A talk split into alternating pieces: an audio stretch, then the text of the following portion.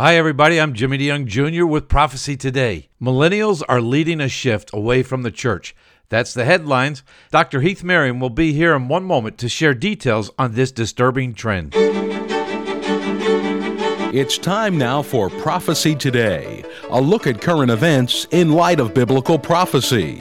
Now, with the latest news update, here's Jimmy DeYoung. Millennials are leading the shift away from organized religion, according to this survey. In your dealings and your working within the church and on college campuses, do you find this to be true?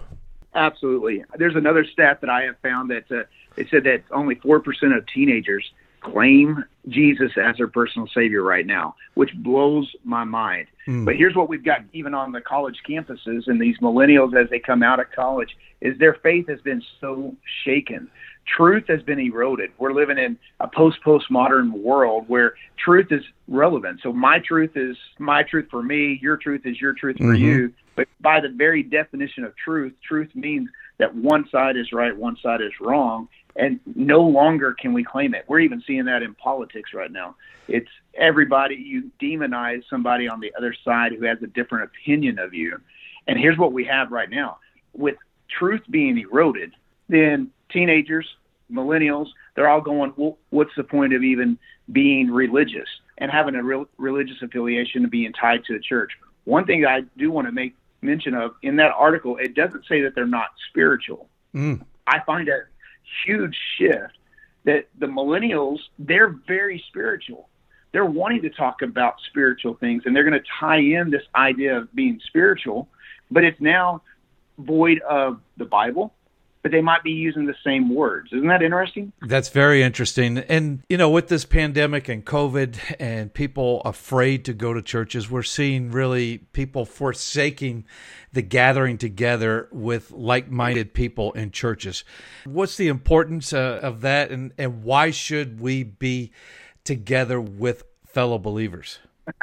now you're asking a pastor, so I mean, yes, I'm, I'm going to definitely say it's important. But here's here's here's some of the Bible. The Bible, Ecclesiastes says two are better than one, right? Mm-hmm. So you get more accomplished by having that other person. Three-fold cord is not easily broken. Iron sharpens iron. Mm. So here's here's what happens.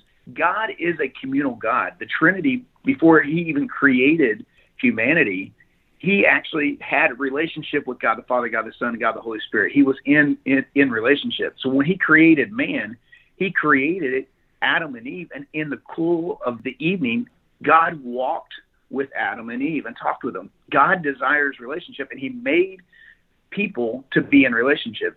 What did they do in Acts 2? It was daily. They were giving themselves to the teaching and listening and the training in the houses, and they were also having the Lord's Supper, the communion. Communion was done in community with other believers. Mm. So every part of our Christian faith is going to be put into this conversation where we are interacting with each other in a relationship. So I can't see us getting out of the church. I think the church can be reshaped. I think it could be totally look different, but the message doesn't change. Dr. Heath Marion and the shift of millennials from the church. Actually, this is not new. The apostle Peter talked about it in 2 Peter chapter 3 verses 3 to 14, where Peter says, "Scoffers will come in that day, asking, where is the promise of his coming?" But I like what Peter says. He said, "The Lord is not slack concerning his promise. That time will come. Therefore, knowing that, how should we then live?" Remember, if you want more of the latest news out of the Middle East, go to our website at prophecytoday.com. There you will also find information for a better understanding of biblical prophecy as it relates to our world today. Our toll free phone number is 8 Prophecy 8. This is Jay Johnson inviting you to join us every Monday through Friday for Prophecy Today. Remember, the Lord Jesus is coming and it could be today. So let's keep looking up until.